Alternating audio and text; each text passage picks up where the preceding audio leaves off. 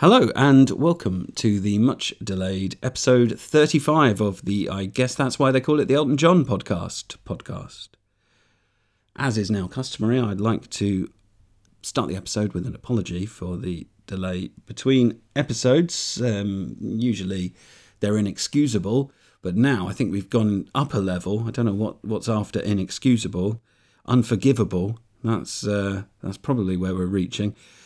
Because there's been so much 50 year on Elton that I've just let pass by. You know, 50 years ago, he's in the Troubadour now, and his life, at least in America, is going to change dramatically. Back in the UK, things would move a little bit more slowly.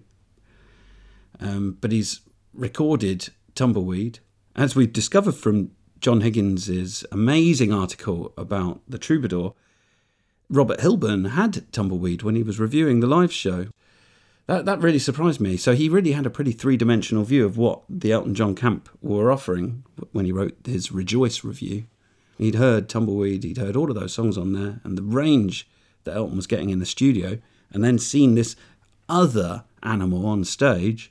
No one could really piece it together as one coherent performance, so it's just a phenomenon. That's kind of how they saw him at the time. I definitely need to apologise, though, for the delay and for the general level of ignorance that I've been exhibiting recently. I don't find it very easy to communicate with correspondence when I'm not directly recording or offering anything. And I've also been way off Facebook. I haven't really touched the stuff for a while. And I've had other things on the go, obviously, like everyone else has. I've had to focus on work, although things vary from being weird to hectic to dead, and that unpredictability is one of the major issues, isn't it? But I've also gone into other projects. I did my family tree, which was an enormous time sponge. Obviously, I've not finished it, and obviously it's full of errors. I'm just a little bit too gung-ho sometimes. I just plough on through, even if things don't quite add up. Anyway, you're not here for ancestry tips, and I wouldn't recommend my ancestry tips at the best of times. I've been doing my own music a little bit as well, although I've not really come up with anything complete, but I've had a few starts, which is something. In the meantime, uncertainty has prevailed in Elton John land and Rocket Records, where they've obviously been wanting to put out this Elton John reissue for some time, and they've just been frustrated. It means that we've got this quite high level of, well, at least for me, anticipation for what is essentially just a couple of demos. Although it does mark the first time that we've had demos on record, which is at least a progression. That's something new that we haven't had. And it suggests that you might see more special packaging with those things. It's just a shame that there's no release that combines all of the demos that were on the original deluxe edition with the two new ones that we have. That would be pretty essential as well, I would say. Although, obviously, we can just gather them together ourselves and make our own CDs and whatnot. But it's going to be weird tomorrow. Say tomorrow, I'm recording this on the Friday. It's going to be one of those strange record store days where you have to stand in the rain, I think, here in the UK. I think that's the plan. 2 meters apart from one another and not really communicate. And, well, they're never the most social events, are they? There's lots of people at the front of the line with their mission, and everyone else, I guess, is there to get in your way. It won't be like that anymore. No jostling.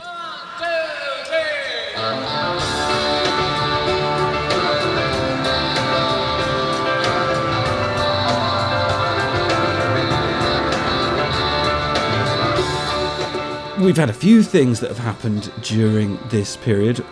Most exciting one for me has been the excellent quality audience recording from a West of the Rockies show from 1975 that has turned up recently. It came onto Dime a Dozen and then it was uploaded onto YouTube. And, you know, here we've got Street Kids.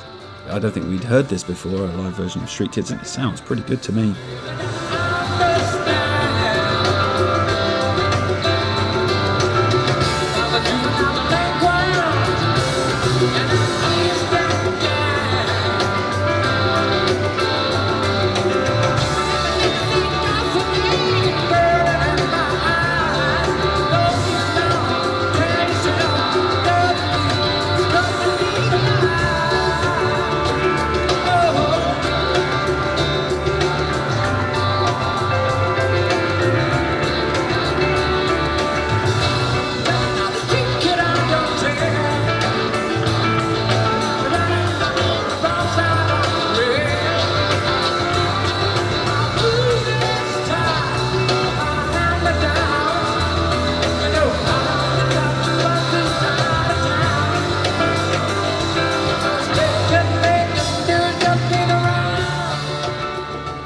say well done to eltonjohn.com for keeping the very high quality 50-year anniversary articles coming, even when the pandemic has delayed. It doesn't delay the anniversaries, I suppose, but it's delayed anything that they might be doing concrete related to that, certainly with the Elton John reissue. And the likes of me has just taken that as an opportunity to kick the anniversary way into the distance. I guess that's been one reason why I found it easy not to act on the podcast recently. But they've gone ahead with their articles, which have been really informative and excellent reading. They've done the YouTube concert series, which I guess in replacement for the live show is something, and I certainly enjoyed the first one, and it's lovely to have those things in great quality. It's a shame they're not still around, like the Radiohead public library thing that they set up. It'd be great to have a public library for Elton, wouldn't it? And with some nice high quality video and audio. Anyway, they've done well. They've kept things moving, and, you know, although this is a lot of anticipation for two demos now, it's, you know, dragged out over 6 months, and this definitely wouldn't have been their plan, but actually it does sustain a bit of excitement. It'd be great to have these demos on record as well. Yeah, although I don't think I need another copy of this album. So anyway, I'm kind of alluding to our guest on the episode today, which is John Higgins, the feature writer for eltonjohn.com. He's done, well, as we know now, an incredible amount of work over this period for the Troubadour show in particular. It's just what an effort that has been for him. And the Elton John articles, we've got one more due to come out. Well, I guess that's going to come out tomorrow for Record Store Day itself. And yeah, it's just great to have a really decent set of what are essentially liner notes for the album. We've never had that before, so the depth that he's gone into is maximum, and I've got to applaud him for that. So we get to hear the bits that he couldn't really fit in today. That's what he's going to include in the interview. And so I don't really want to say everything twice, but I'll be popping in and doing a few connections, saying some bits that I think I missed out during the episode itself, just to make myself sound a bit more intelligent. Hopefully it won't be too jarring, me popping in and out like that. So John and I are going to talk about the songs on the album and their recording, but also before that we talked a little bit about that period after Empty Sky, the second half of 1969, and just the changes and the developments that were going on and what was driving them. And, you know, a big waypoint on that journey was August 1969, when Elton and Hookfoot, with Steve Brown behind the controls, went to Olympic and tackled, what did they do? They did Take Me to the Pilot, several stretched out jammy takes of it. One of them's on YouTube, by the way. Then they did The Cage, not very successfully, Son of Your Father, which sounds really great, Ballad of a Well-Known Gun, which we've heard on the Tumbleweed Deluxe, and Rock and Roll Madonna, which was on the Elton John Deluxe. And they also did this rather reverential version of Border Song. Oh, there, Moses, I have been deceived.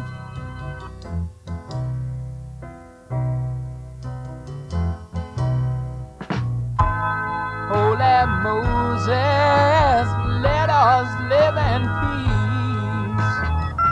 Let us strive to find a way to make all hatred cease. There's a man over there, what's his color? I don't care.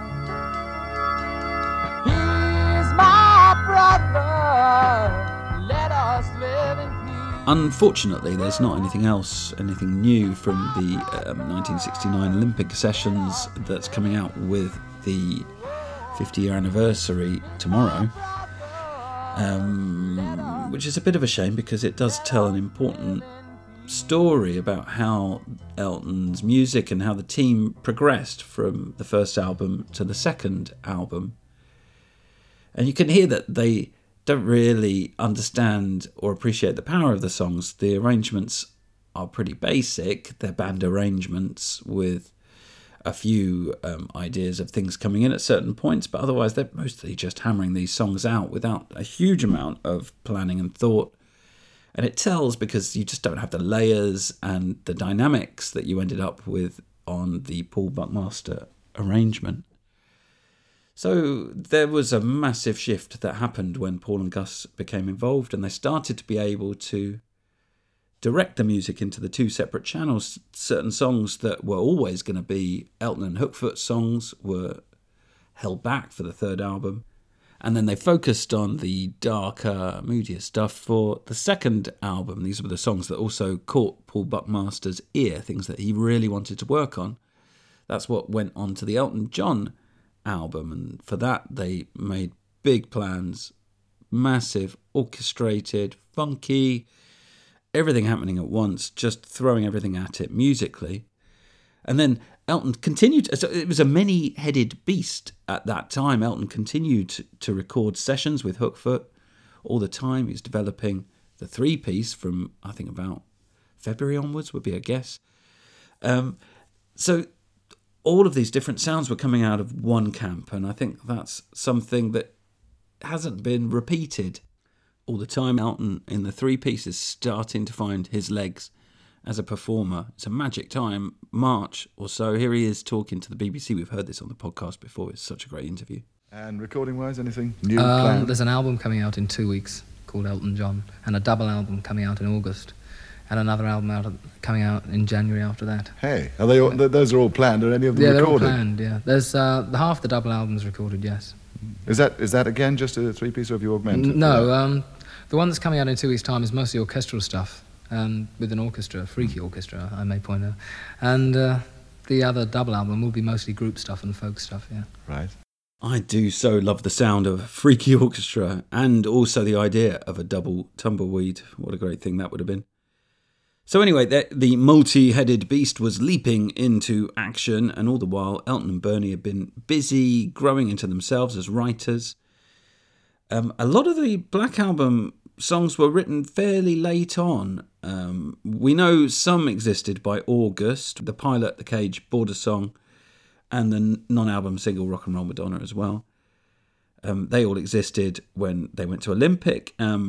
First episode at High End Ton's obviously way older. It was recorded at a BBC session in November 1968.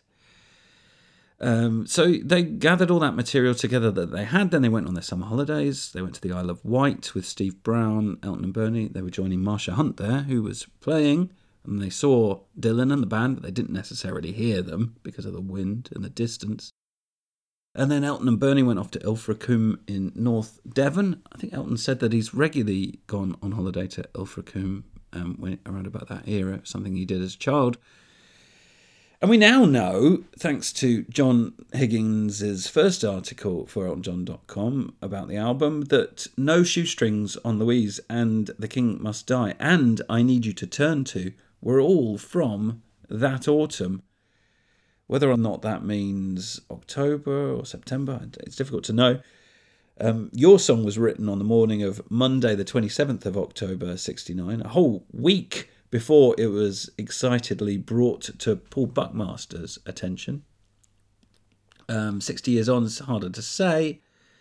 Could be September or October. Elton mentions it in his letter in November to Danny Hutton. But it could have been around earlier. We do have some copyright registrations, but they're not that helpful. Like In the Morning, November, Thank You Mama, all the way to El Paso in December. And I imagine that Come Down in Time is from this sort of era as well. As for Grey Seal and Bad Side of the Moon, we don't know, but I would say if it would be weird that they hadn't played them at Olympic if they'd have existed in the summer. So I think they probably both come a bit later on. And then the only other one that is a mystery is The Greatest Discovery. It was obviously written with Bernie's reminiscences of his early childhood. He did a whole series of them, which most they were collected on his spoken word album. But I don't know when that project was undertaken. I'd love to know. It'd be great to know. On with the interview then, and I'm just getting John to introduce himself. More laziness there from me.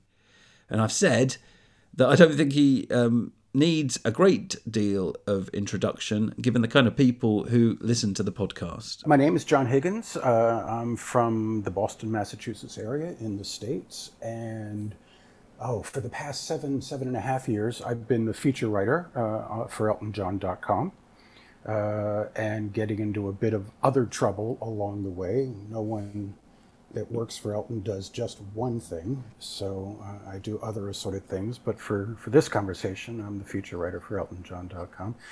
And before I became that, and I suppose I actually started as editor of eltonjohn.com, but now I'm feature writer.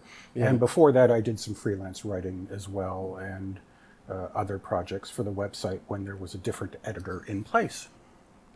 And if you go back a little bit before that, you used to write some pieces for East End Lights, didn't you? Yes, I did, yeah. So East End Lights started in, I believe, 1990, as I recall, and I wrote for it for its first 7 years of publication, yeah. Starting out with just little... My first piece was like, I met Elton John. Write what you know, yeah. Basically. Yeah. And I had just met him the year previously, so it was still obviously very fresh in my mind. But over time, writing for the magazine, I got to know some of the people in his management at the time, like John Reed and unfortunately the late Robert Key, and also people that had worked with him in the past. I was very lucky to be friends with Gus Dudgeon, Paul Buckmaster, and others sort of that ilk. And they are missed dearly. Yes. And that kind of makes it the right time to speak to you, because you're one of those few people that presents to us a link to those, massive figures in this Elton John album. Without them, it wouldn't have sounded very much like what we have, would it? Well, I'm not sure we would have had a Tumbleweed connection. I'm not sure they would have made it to the album 3, would they? No, possibly not. It was do or die in all sorts of different ways, and the strategy that they came up with this dichotomy between the dark chamber music of the album and the wild weirdness of the three-piece was just a winner. And I don't think they'd have come up with that on their own. And they certainly wouldn't have had the sounds that we have on that record without someone radical like Gus on one third of the equation. Yeah, Gus and Paul both. And yeah, I've spent a lot of time thinking about and asking other people like Caleb Coy and so on about the paradigm shift, the dramatic change between Empty Sky and the Elton John album. It's the more you think about it, the more it sort of stuns a person, I think, that not to belittle Empty Sky in any way, but to have someone like Gus and Paul come in, and also Trident Studio, obviously, and just take the songs that had already, they were, the songs were already written around the same time as Empty Sky. I mean, first episode predates Empty Sky because he first did it in '68. So some of it was the quality of the song, certainly. Those were growing. But the alchemy was taking Paul and Gus and the quality of the songs and Trident Studios and turning it into something just leaps, miles beyond what it in a sense should have been. This in a normal sort of arc of progress, you would have taken 4 or 5 albums to reach this point, and they did it in one. It's weird how everyone can piggyback on what's gone before. Is that it is something about human nature, isn't it, that the Beatles took 4 or 5 albums to really get there, and then the likes of Elton can see that, and then they can do it in one. And then the likes of, say, James Taylor or something like that can see that, and then they're already there, and then they're already adding the next thing. It's that growth that we have, isn't it? That's a very good point. I hadn't thought of it that way. It's very true. And I don't think we can also overlook the spending of money A vital piece in the plan and the process. So, you know, Dick James stepped up and gave the album a budget again, miles beyond, you know, sort of, you know, percentages, hundreds of percentages beyond the Empty Sky budget, and they were allowed to do what was in Paul's head and what was in Gus's head and what was in Elton's head straight away. So, and as you said just a little while ago, in a sense, thank goodness, because if Elton's career had been asked to grow at a quote-unquote normal pace, it may not have. Yeah, he was already a few years behind his peers, wasn't he, at that stage? And well, and it was an unusual-looking character. He wasn't your obvious pop star. Right, the story of Gus Dudgeon first meeting Elton and Bernie and thinking for most of the session that Bernie was the lead singer and songwriter and Elton was who owns that bit of social awkwardness? Is that Gus or is it Elton or is it who else would have been? I guess it would have been Ray at the time that would have been introducing him. Actually, it was Steve Brown. Oh, was it? Okay. Yes, Steve Brown did the introductions, and the way Gus put it to me when I spoke with him at some point in the 90s, he said, you know, Steve never introduces anybody to anybody. So I was just in the room. I didn't know who was who, and I honestly thought that Bernie, the good-looking Bernie, was the leader of, you know, was the act. And then Gus told me that he followed this up with, mind you, Elton was dressed like a traffic light, so that should have been some clue. Oh, that would have been a great room to be in. Because by that stage, Gus musically had an idea from Paul, didn't he, that there was something special afoot. Yeah, and like so many things with this album, that also sort of depends on who you talk to and what stories you read. Elton came away with the impression, and I guess also Steve may have come away with the same impression, that Gus really had to be sort of talked into this project or cajoled somehow, or had to take time to think about signing on. And the way, again, Gus put it to me in the 90s, and I'm sure I'm going to reference this conversation a lot during our chat, he knew instantly that this was something that he wanted to do, that he had to do. He had had one-off hits prior to that with Bowie and Sounds Nice and so on. But he desperately wanted to find an act that he could develop with or you know, work with over time. Yes. And as soon as he heard the demos, he knew this was that act. And he says maybe he just played it cool, you know, just and so that would have given others the impression that he was on the fence, but he wanted this desperately. Should we listen to Elton talking about the introduction to Paul and Gus? Because obviously there are shades of truth in everything he says, and sometimes the stories just get mangled as the years go by. But this is quite an early retelling by him from the recording The Poet and the Pub Pianist. It was a radio interview that he did in August 73.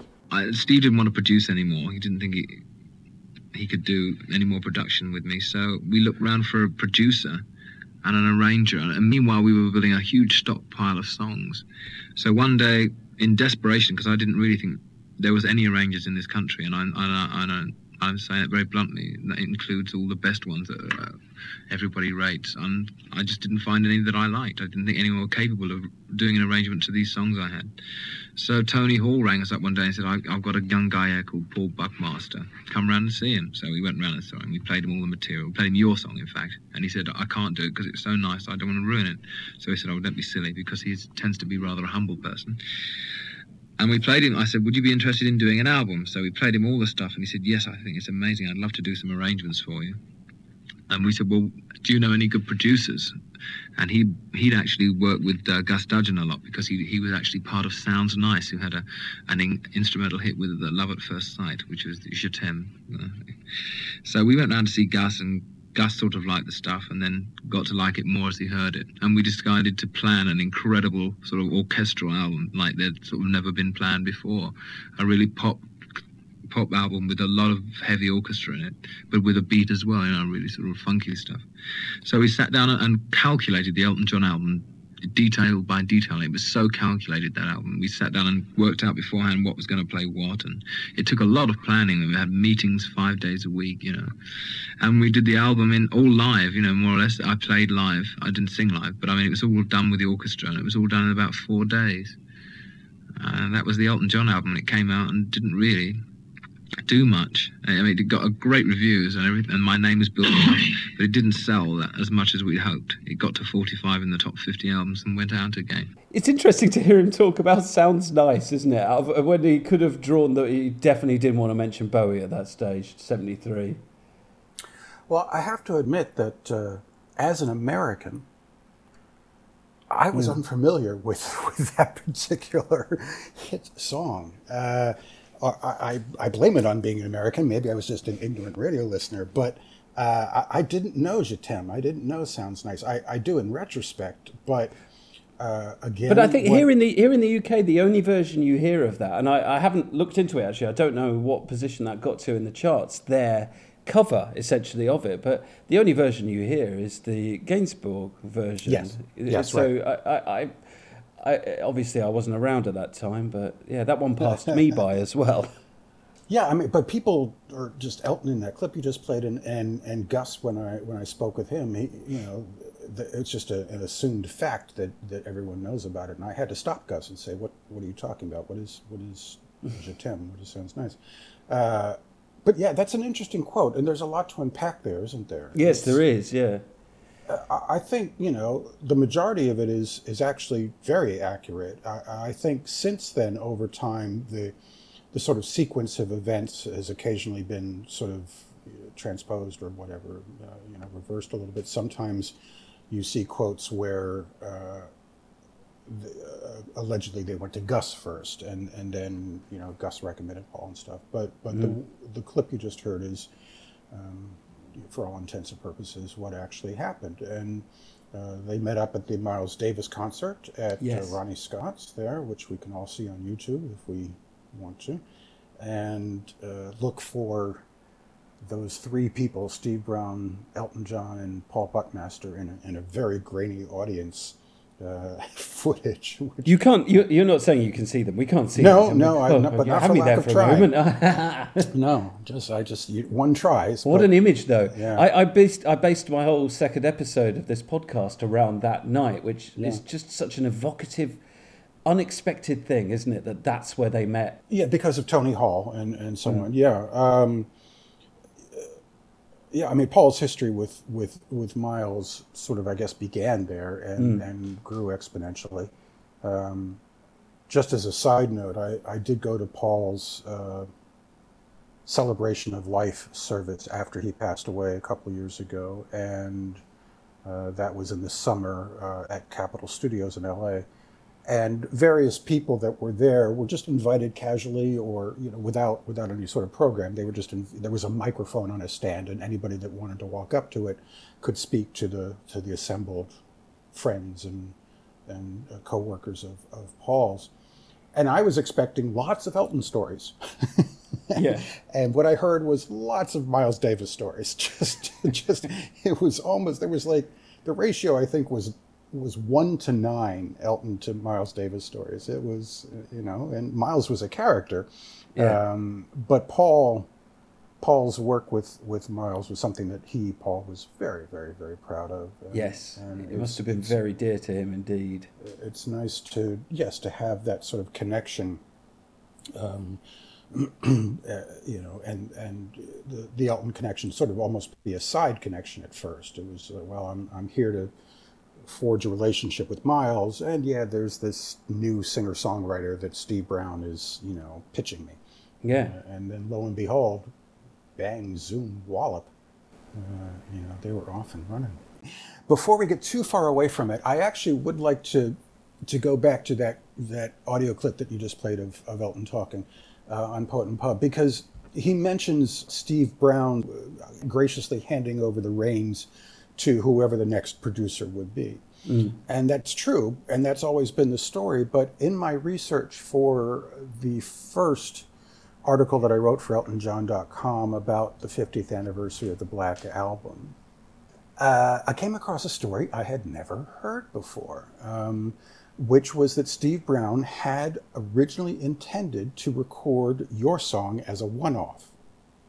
Have you spoken about this in your podcast? No. I mention it a little bit in the article, but it's the information is a little bit deeper. But, you know, when your song was written and demoed, everyone that heard it obviously freaked and just said, oh, my goodness, this is it. And Steve Brown thought that it was worth his time as well. And he wanted to produce it. Steve Brown, wanted to produce your song as a one-off single. So again, this is before the Black Album was, a glint in anyone's eye. This is just they're looking around for the next song to put out under the name Elton John. Steve was still Elton's producer. Just there's no other way to say it. And when he heard your song, written right in the thick of all these songs that eventually this sort of singular package of songs that eventually got split up over the next two albums. Mm. Steve said, I'd like to produce this, but it needs an arrangement.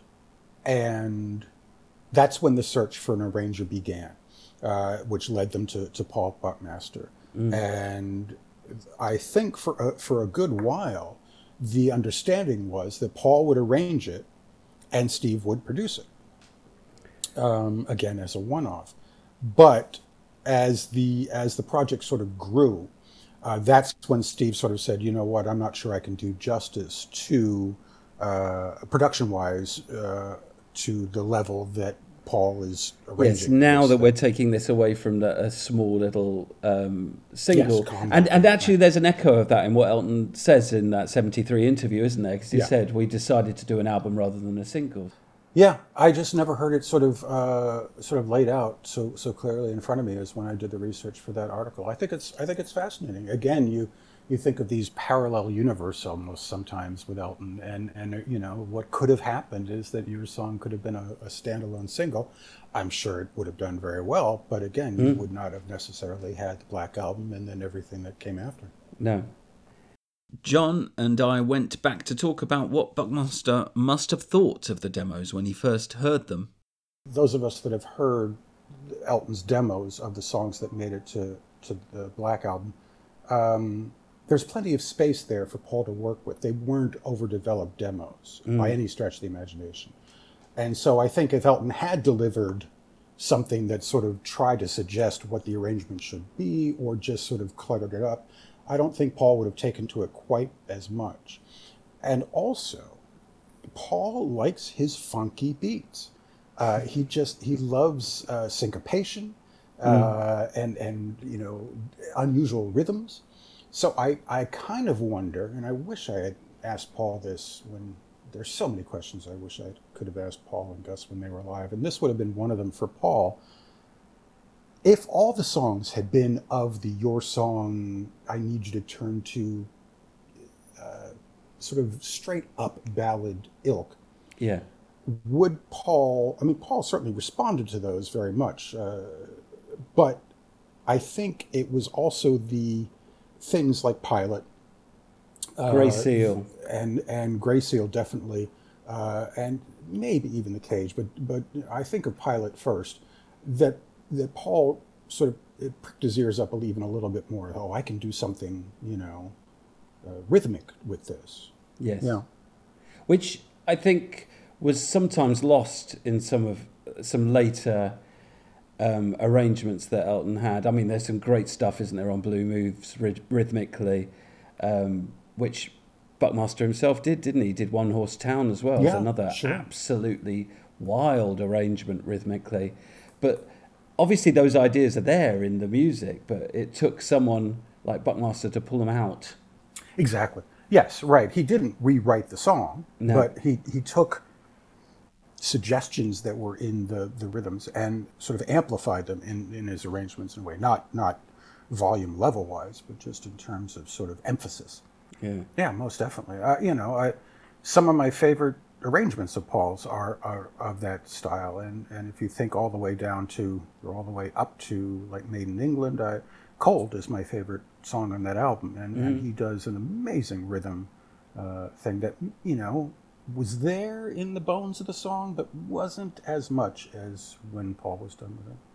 But so it's speculation, but I kind of think that the variety of song styles that Elton presented to Paul at the beginning was, you know, not necessarily the tipping point, but was very much a determining factor in how excited Paul got about doing this project. The planning meetings must have been a fantastic experience, like the excitement that must have been generated in those rooms when they were talking about what musicians they were going to be bringing in and how they were going to be directing them for different tunes. It must have just felt like they had the world at their feet at that point. Well, I think so. And it strikes me again how diametrically opposite to Empty Sky that was. Empty Sky is, you think of it, or at least I think of it, as somewhat of a jam album, certainly the title track and the final track on the album. This is just Elton and Hookfoot just, you know, going at it. But yes, they spent what feels like a week before any instrument, any human being touched an instrument, basically.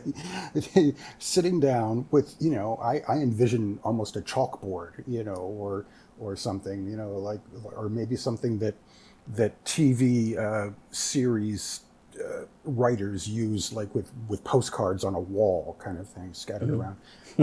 You know, I don't know if they went to that degree, but it just, the amount of planning before a note was played cannot be overstated. And they had to select the songs as well.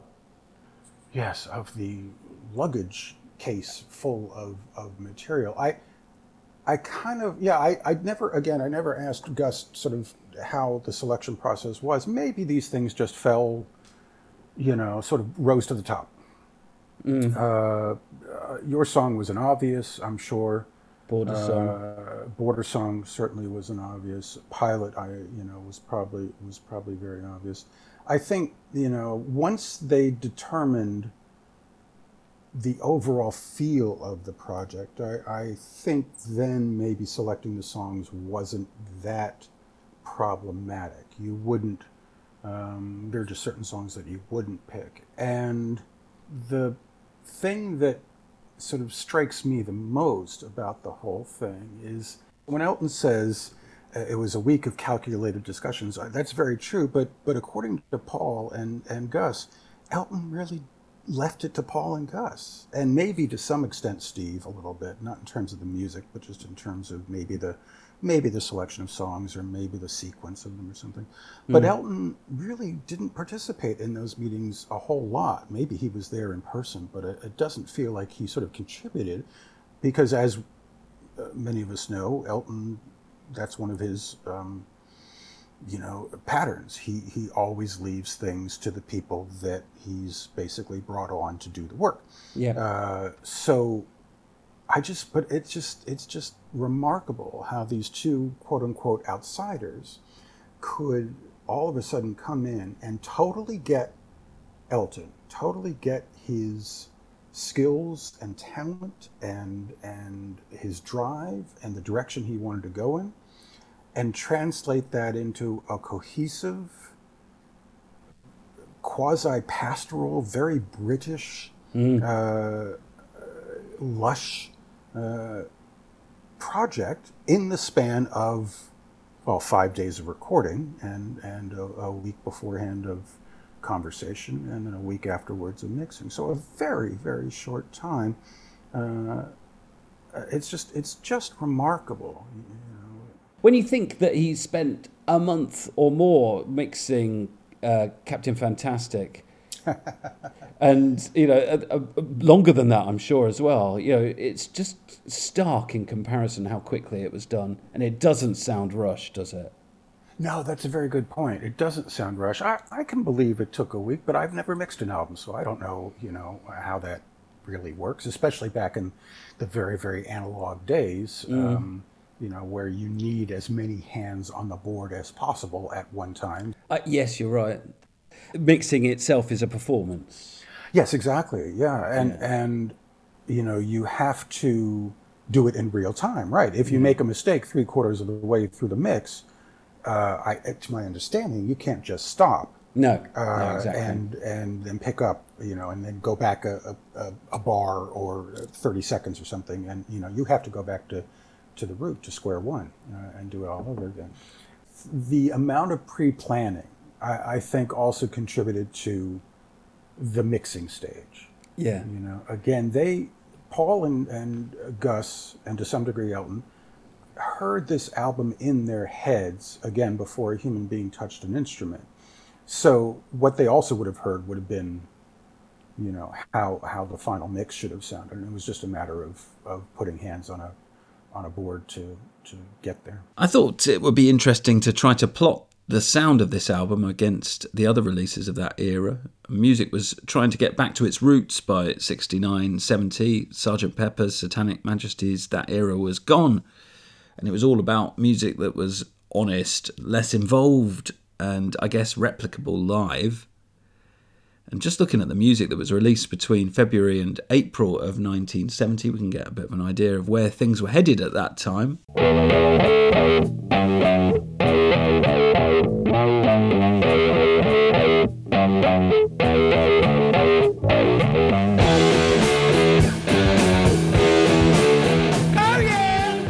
Rockwise, the debut Black Sabbath album, came out in this era. It was recorded at Trident, as was this, Tyrannosaurus Rex's last album, A Beard of Stars, before they became T-Rex.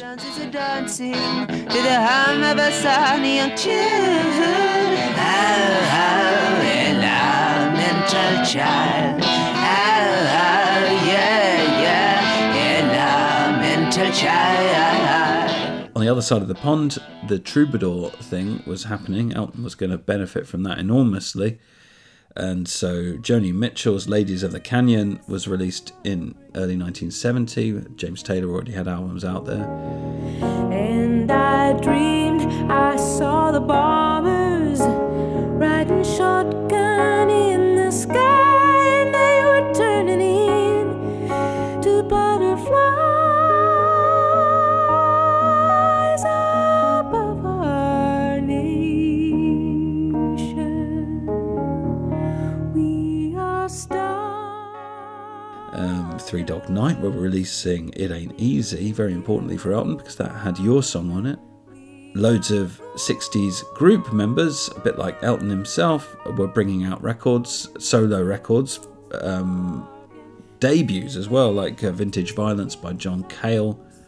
Liam Russell had his debut, so did Paul McCartney, in terms of a proper mainstream album, and Sentimental Journey from Ringo Starr. It was all happening. There's probably something stale about that, having people do their solo albums. Randy Newman, I guess, was comparable to Elton in many ways. He had a very heavily orchestrated debut album, equivalent to Elton's second album. His came out in 68, self-orchestrated, apparently, although it does sound like the producer Van Dyke Parks had a hand in it to me. His second album, which came out in the first couple of months of 1970, was his Tumbleweed. In a way, is a more down-home affair, just some musicians in a room playing his songs. So I guess Elton was maybe a bit behind, but the songs, I think, are much better, and that's what Elton had going on. Other things, what else was coming out? Bitches Brew came out, Delaney and Bonnie's live album, so loved by Elton. Things that Elton would be singing himself. Cucumber Castle came out from the Bee Gees, brilliant title, and that had Don't Forget to Remember on it. And My Lady D'Abbonville came out on Mona Bone Jacon from Cat Stevens in that same era. So when you look at that crop of music, there's a lot of cool stuff going on, but there's not much that's offering the detail, the big picture that we get with a Black album. But no, it's joining a pretty busy crop of albums, though. Anyway, before John and I got stuck into the album as released, we talked a bit about what extra material there is out there from the classic album era, and whether or not we're likely ever to see any McCartney Beatles-style archival releases. We seem to have a few demos and alternate takes here and there that we know of. Yeah, not as many as we would like, I think. You know, fans all over the world, myself included, you know, sort of salivate at the idea of, you know, discs worth of outtakes from the quote-unquote classic albums. And every time that Bruce Springsteen releases, you know, an album of his that, you know, originally was released as one disc and now apparently has like 4 or 5 because of all the demos and outtakes and so on. You know, we wish, oh, where's Elton's version of that? And I'm not just the way it was done, is it? I'm not confident that that's the reality. But the, you know, the version of the Black Album that's coming on Record Store Day, I think is, you know, it's not 100% sort of completist, but it's very, very cool.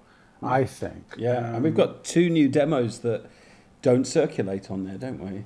Yeah, right, exactly. Those were great finds, and I'm happy to say I was involved in finding them. So, and thanks to, you know, our friend the collector there, one of them was found pretty easily. So yeah, people who have bought all the various versions of the Black Album already, and there are 8 of them. So there's let me just run through this because it's just, I mean, I think of all the Elton John albums that exist, I think this is the one that has the most sort of flavors to it or variations on it. Yeah. So there's the Black Album that we know and love as it is, that was released on DJM and then MC and Uni in the States. Yeah. There's the German version, which also was released in 1970 and swaps in Rock and Roll Madonna. Yes. For I Need You to Turn To. Then the Portuguese one, which wasn't released until 1980, but that has, I mean, that's the only one that has an alternate mix of The Greatest Discovery with horns at the beginning instead of strings. Surely an error. Which is, I guess so, but I don't know. I'm dumbfounded as to how that actually came out. Thank God it did. Yeah, absolutely. And now, thanks to your article and the tape boxes there, we can see evidence that that they tackled that introduction separately, and you can, I think you can kind of get an idea of why they did it separately, can't you? Yes, exactly. And yeah, I think it's, I mean, I spent 50 years again listening to that song, never thinking that those were 2 sort of different pieces sort of stuck together, but that's in fact what they were. And yeah, maybe just somebody in Portugal faded up, you know, the channels that Gus never faded up or something. I you can't have done that. They must have prepared a master from that original mix, but someone picked up the wrong box from, when was it, 1980? It was definitely a pretty chaotic time for DJM. True. It's a mystery that I'm not sure we'll ever sort of uncover, but again, it's just a wonderful, mix. The horns, you know, as good as the Paul Buckmaster sort of cello version is, the horns are just as good. And it's not a second, you know, kind of second choice kind of thing. No, it's a different angle, isn't it? Go on then, that's 3. What else have we got? Then I'm trying to do these chronologically here. Then we have we skip all the way to 95 where we have just the Mercury and Rocket sort of reissue kind of version, the supervised by Gus, though, wasn't it? Yeah, the Gus stuff that he did, one of his sort of last big if not his last big project for Elton, sadly. So no new songs or anything on that, but still, you know, a recording that the collectors need. Then, of course, in 2004 we have the 5.1 SACD. Which I've spoken to you many times before is the only thing I listen to now. I don't. You've I don't been listen spoiled to the for the anymore. For the it's album. Just unbelievable. Yeah. Then in 2008, you've got the deluxe edition, which the 2 CD set, which came out so nicely done. I thought. Lovely package. Really lovely. Yeah, package. Really, really good. I mean, that is in a sense the definitive version of this album. It's still not 1,000% complete, but it's as much as, you know, it's more than anything else. And then let's not forget the Burberry box set vinyl, 180 gram, which was, again, remixed. So that came out in 2016. Mm. And that was, again, remixed or remastered, I guess, probably. Remastered. Put it, and there's another one after that as well. Not obviously the one coming up, but there's the Japanese one that came out last year. The CDs. Do you know about much about those? I've heard of this stuff. Yeah. But I haven't actually seen them. And they're very expensive now. They're all immediately sold out. Are they worth it? Are they? What do they bring to the table is my question. One of those, it's like for people who are sonic adventurers who have got the beyond the top level of sound gear at home. Right. It's the sort of thing that they would use to say, yes, I can hear a difference between. It makes me sound like they're nerds. You know, we're all nerds for different things. I'm not a sound quality nerd. But I'm a nerd. Oh, yes. No, raise your hand if you are, everybody. I mean, in at least one direction or the other. Yeah. But yeah, again, after the SACD, I sort of stopped, I sort of kept the cellophane on some of this stuff just because I know I don't need to hear it again. But then, so we can add that in. So that's now 9 versions of this album because, on Record Store Day, coming up very soon, we'll have the 2 LP version of the Black Album. Again, remastered and pressed, and includes some of the stuff from the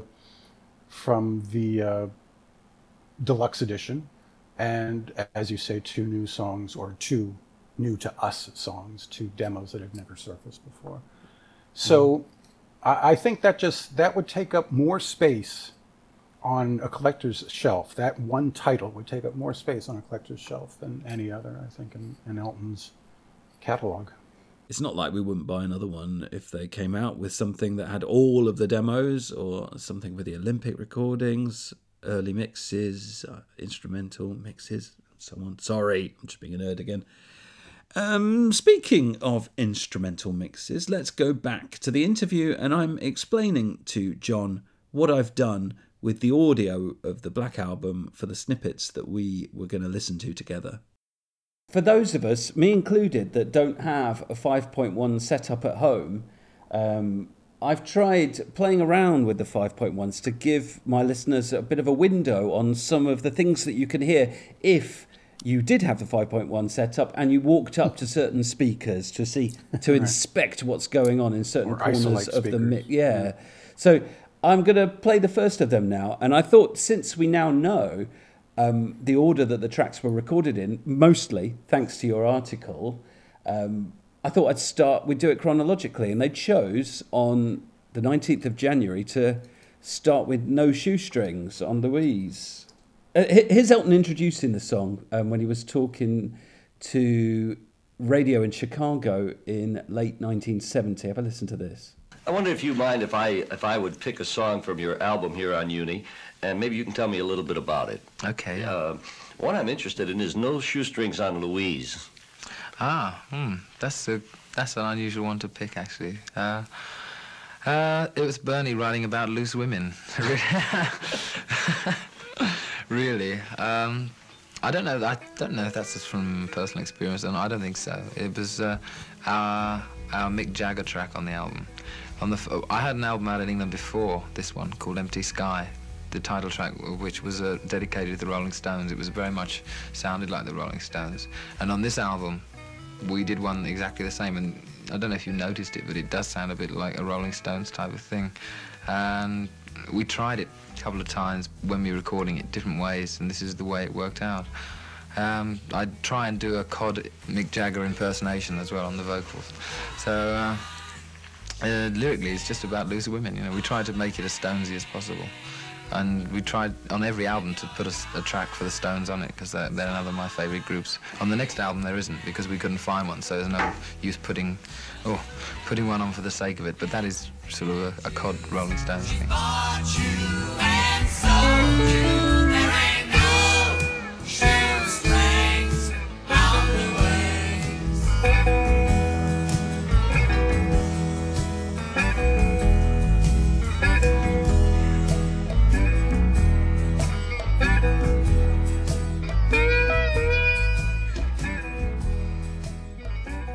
There's not a lot in this tune, is there, John? Well, it's funny. It is Gus's favorite song on the album, and it's Bernie's favorite song on the album. At the time, I don't know if that still holds true for Bernie. So it's an odd little ditty, basically. Yeah, it's a very unusual song for this record, as Bernie pointed out, and basically should have gone on Tumbleweed. But I think it really does serve to mix things up a little bit on the record. It does its job. Yes, it does. Right. It's sort of a sorbet kind of thing. It breaks up the palate a little bit in a good way. And also it's a good, now that we know it was the first song that they recorded, that sort of makes sense. They recorded it on 8-track, even though the Trident Studios board was 16. Mm. And it's just Elton and a band. It's, there's no orchestration, obviously. There's no horns to it. The only overdubs are the backing vocalists, and maybe the percussion was overdubbed as well, possibly. Yeah, there's a little bit of conga on there, isn't there? Yeah, Dennis Lopez plays congas on that. So it's just not in a derogatory way, but it's a nice, simple little song. Mm. It's a really great song title from Bernie. But I always thought it was meaningless, but I applied a little bit of thought to it recently, and it occurred to me that what he's saying is, if you're going to date Louise, you're going to need to get ready to spend some money on her, so you won't be doing it on a shoestring. I think that's what it means. I kind of worked it out. So, because I thought he was just making some sort of weird pun on no flies on Louise or something like that. But, and it's just like, okay, not flies, but shoestrings. But actually, yeah, it's not straightforward and literal, but other than that, the lyric is pretty literal. In that Jagger style, it's got a few strange words in there, though. Yes, well, like living your life inside a paper can. Yeah, exactly. You can very much hear Jagger singing those phonetics. Yeah, most certainly. Well done on the lyric interpretation. I don't think I've ever gone that deeply. I never really sort of put that effort into it, to be honest. I don't think it's not one of those songs that really rewards great study, unlike quite a few songs on this album. And you can definitely hear Roger Cook, can't you, in these backing vocals? He really stands out in the 5.1s. Can you hear his voice? Yes, most definitely. That's one of the blessings of 5.1s is you can, if you know what to listen for, you can pick it out. But there's not a lot else to draw out here.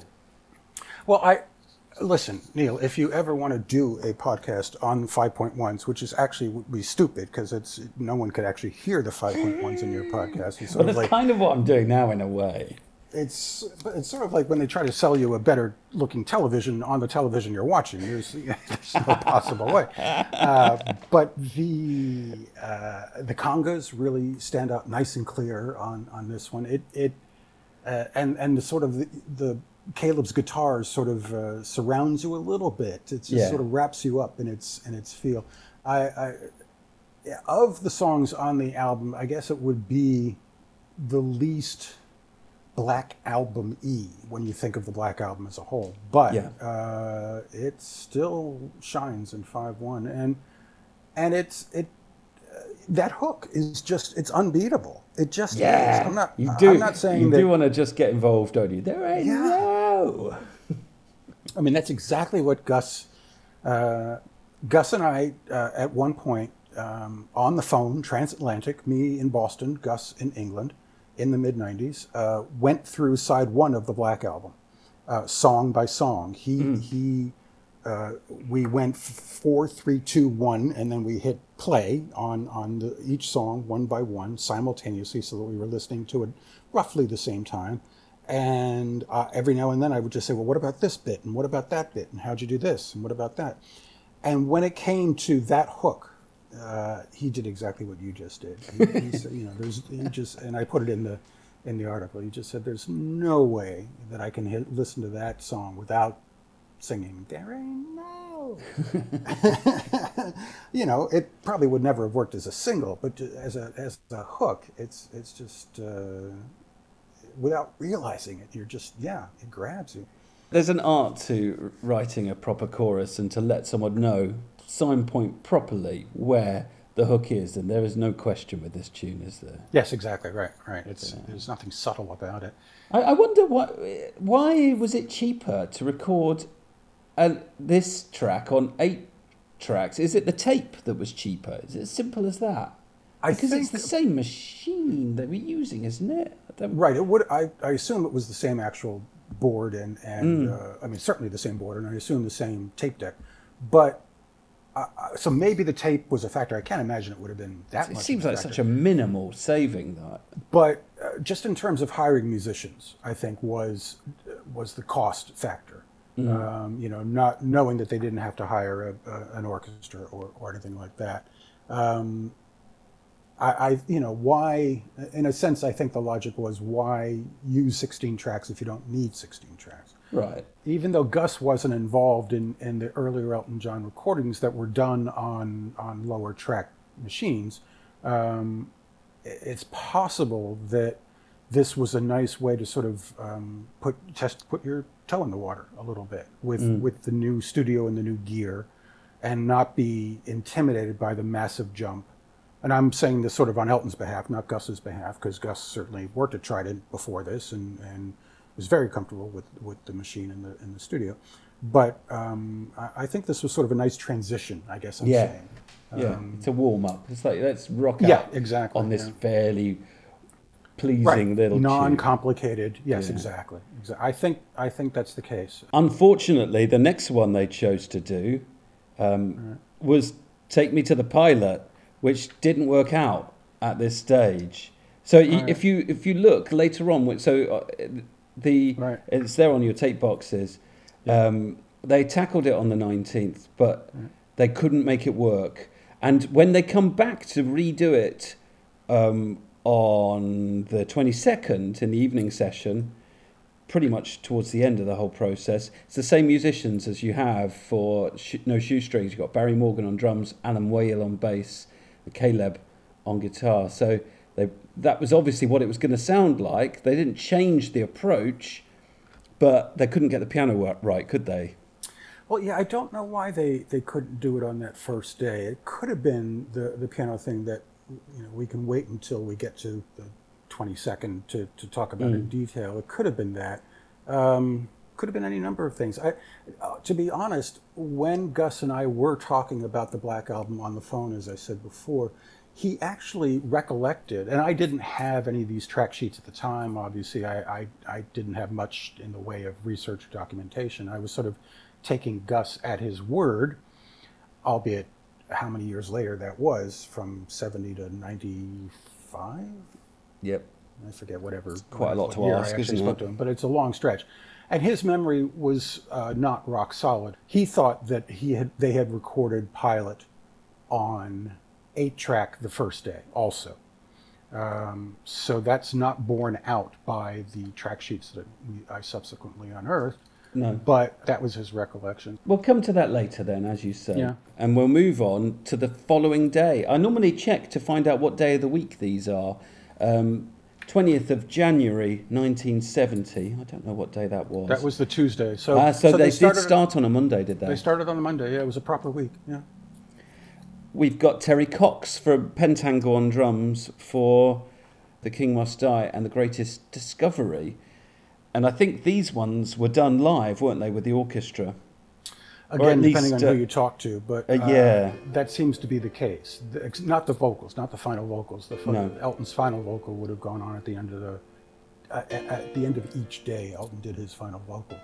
This was probably one of the most nerve-wracking ones for Elton. Yeah, it is curious. I just got through saying that they started with 8-track on the first day to sort of, not have a big shock to the system. And they started with a fairly simple song and a band song with no orchestral overdubs. And then, boom, 20th, launch right into, probably one of the more complex this and first episode, and to some degree, 60 Years On. This is one of the more sort of complex songs dynamically and space-wise and everything to record. So they dipped their toe in the water on the 19th and went straight for the deep end on the 20th. Once more.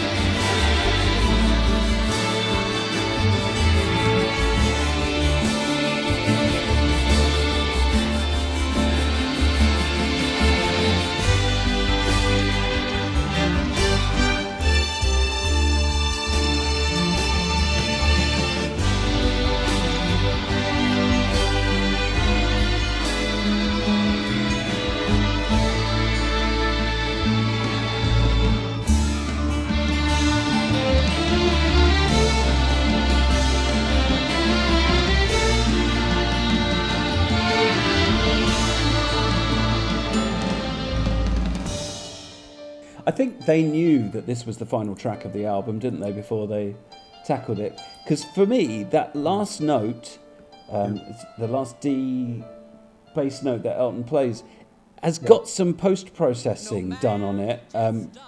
Somehow they've made it...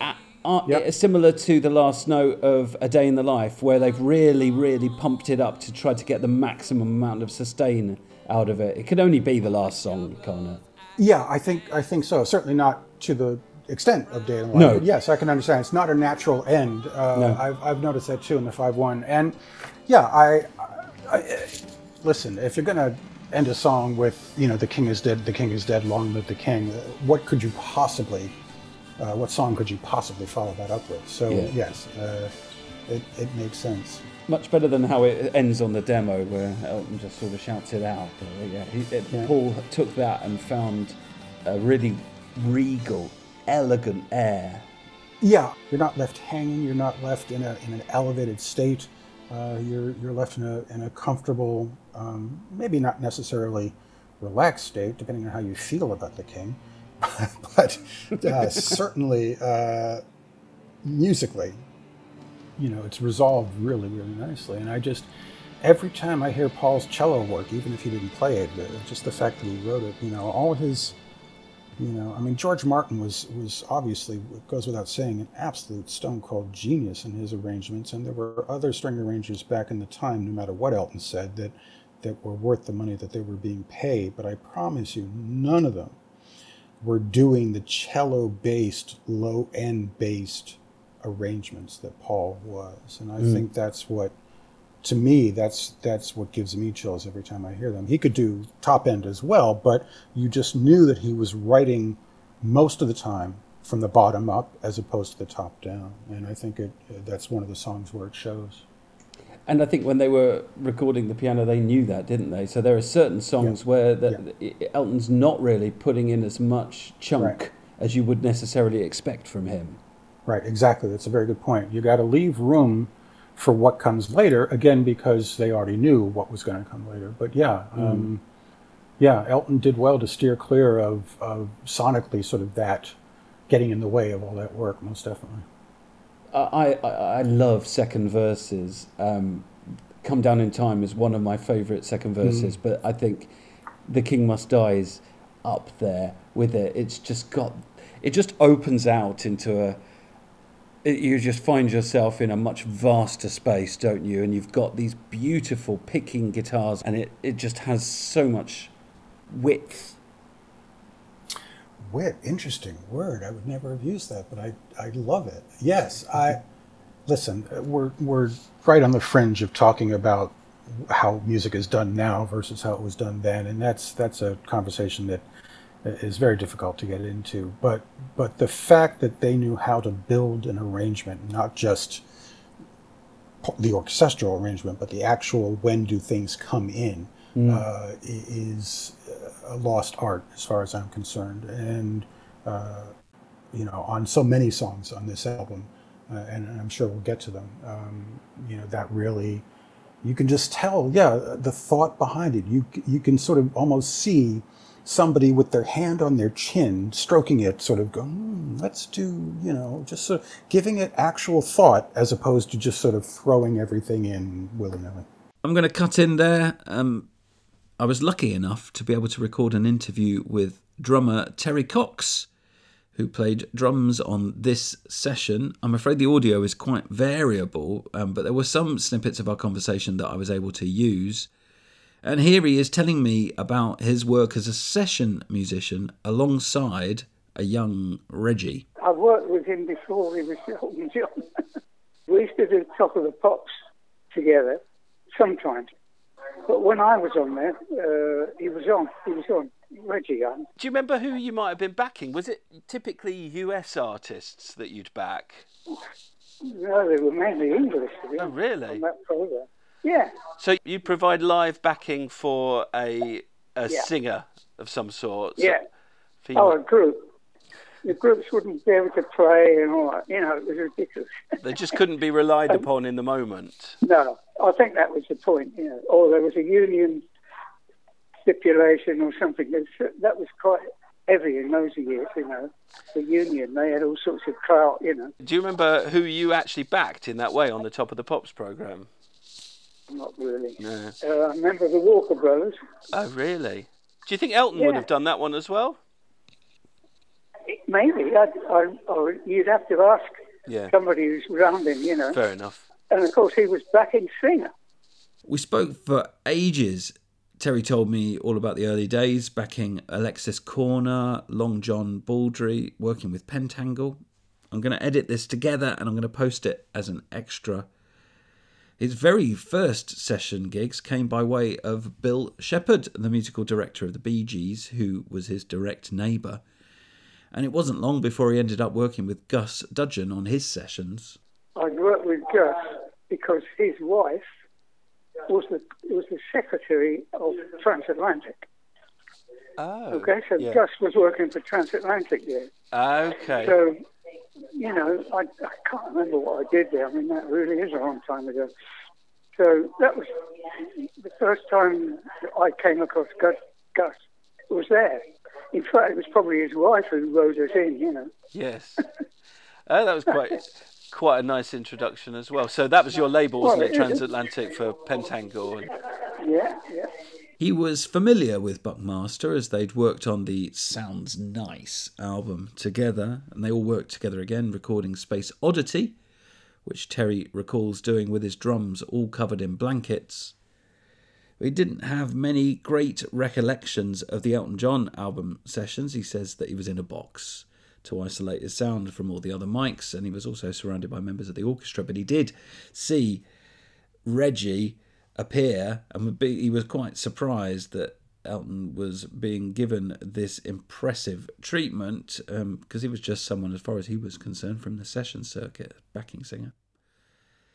Elton didn't forget Terry, by the way. He went out to visit the restaurant that Terry ran with his wife out in Menorca, when he was visiting Sheila, who'd relocated out there as well.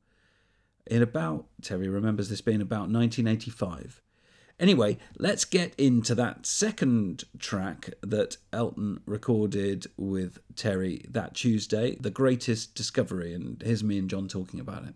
You said for The Greatest Discovery that Skylar Kanga overdubbed her harp, but I don't see how that can be, because she's there from the beginning, isn't she? She's what starts the song out.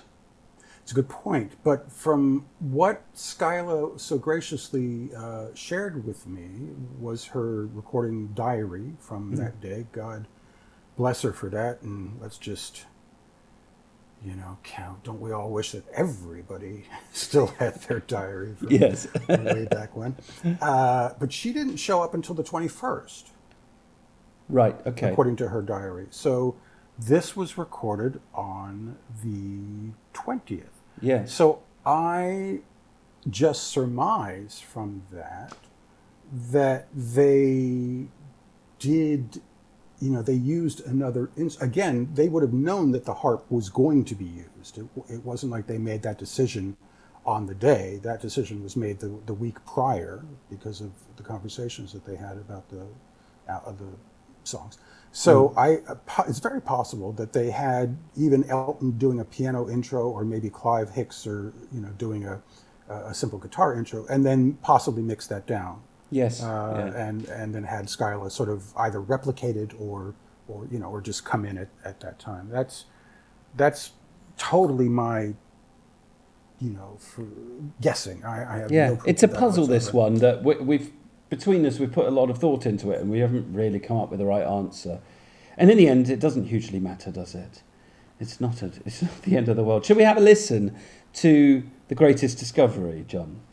Yes. Are we going to listen to what version, Neil? Are you going to give us another breakdown on? It's a little bit of a breakdown, this one. It's I think it starts out with a massive feature on Paul's cello playing, so I've turned that up at the expense of most of the rest of the arrangement, and then after that the acoustic guitar from memory, I think. Let's have a listen.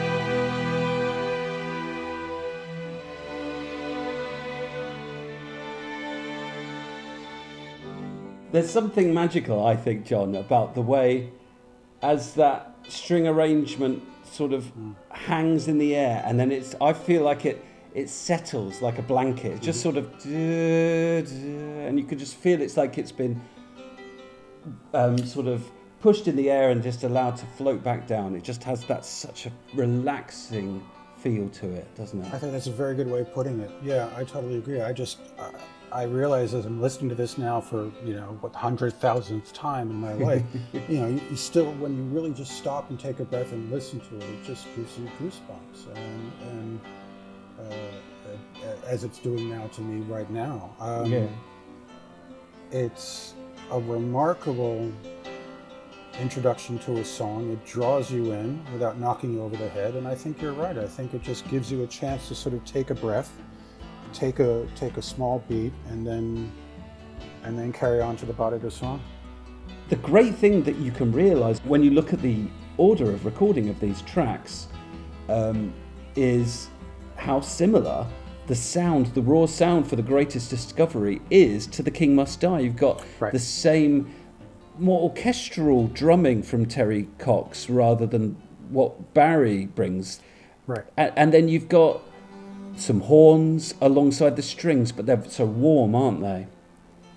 Yes, right, exactly. They're not the frenetic horns of Madonna or The Cage or whatever. They're more orchestral. Again, this is the planning, right? They would have decided what sequence they would have recorded the songs, and well, these two songs, we want them to come out sounding somewhat similar in this regard. So, and with these players, so let's record them on the same day. It makes sense when you have sort of the information in front of you, and I'm so very thankful that I was able to come across the track sheets that I did. Unfortunately, there's at least one or possibly two missing for the 21st, but regardless of that, what we have is pretty brilliant to look at and dissect and come up with revelations like you just did in terms of the similarity and the players and the sound, and I'm sure the EQ, you know, and things of that nature. All of those things would have helped Gus as well, just as much as anyone else. This is one of those songs that I think a lot of musicians know, but not, you know, unless you actually had investigated this album, you wouldn't know that Elton had this absolutely charming, very simple piece of music written. Well, I agree, and I will say this, that again, referring back to that celebration of life that for Paul Buckmaster in Los Angeles, obviously what we were all listening to over the studio speakers above us and around us as we walked around and ate our hors d'oeuvres and whatever, was Paul's work, not just Elton, but others as well, but primarily Elton. And then we all, not all of us, some of us, a number of us repaired into the actual control room at Studio A in Capitol, which I have to admit was a life highlight for me, and listened to Greg Penny play some of Paul's work in 5.1 in the control room. And the first song that he played was this song. And that was because Elton had spoken to him the night before on the phone saying, Greg said, here's what's about to happen at the celebration of life, and I'm going to play songs in 5.1 and so on and so forth. And Elton said, well, can I make a request? And Greg said, of course. And Elton said, well, please start with Greatest Discovery. It is my favorite song of Paul's, is I think how he put it. And it's got so much of Paul in it. Well, that's a large part of it, because Paul physically is playing the cello, obviously. Yeah, it is stunning.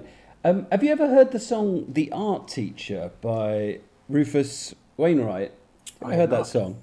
Not to my knowledge. It's another wistful, nostalgic song, maybe not directly from his own experience, but it having written all sorts of songs and just battled, there's a certain song that I wrote that I was just battling with the chords and the structure of Goodbye Yellow Brick Road, trying desperately not to go down that route, and it just kept walking back there. Rufus with this song has clearly been aware of it. He's walked down there and just it's a celebration of that song as far as I can hear. I might drop a moment of it in here. Interesting.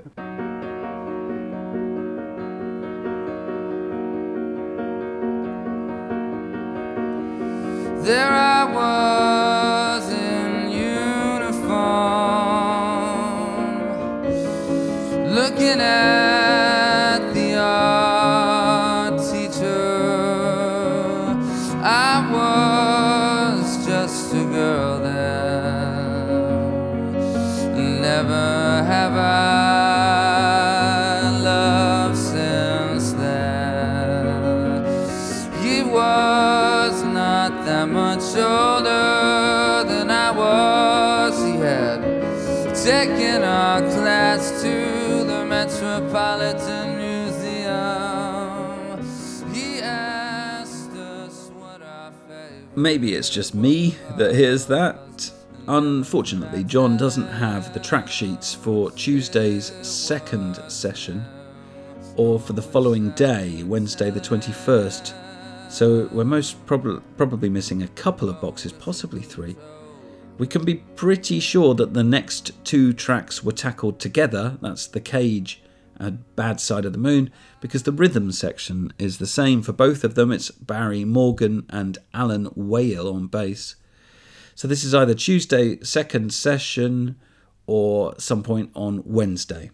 Yeah, if it was the 21st, it would have been their earlier session, and you know, they would not have. They were trying to cram a lot into this week, so I don't think they would have skipped a session. So it just sort of by process of elimination, almost. Yeah. It sounds to me like the 21st early session was The Cage and Bad Side of the Moon. Yeah. Okay. Well, let's have a listen to The Cage.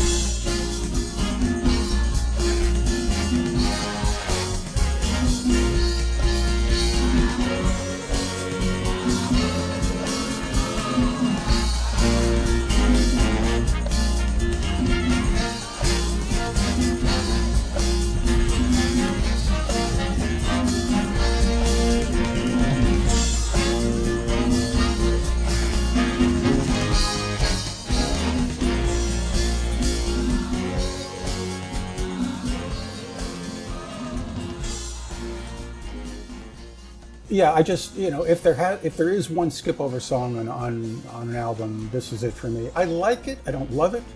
I can't justify why.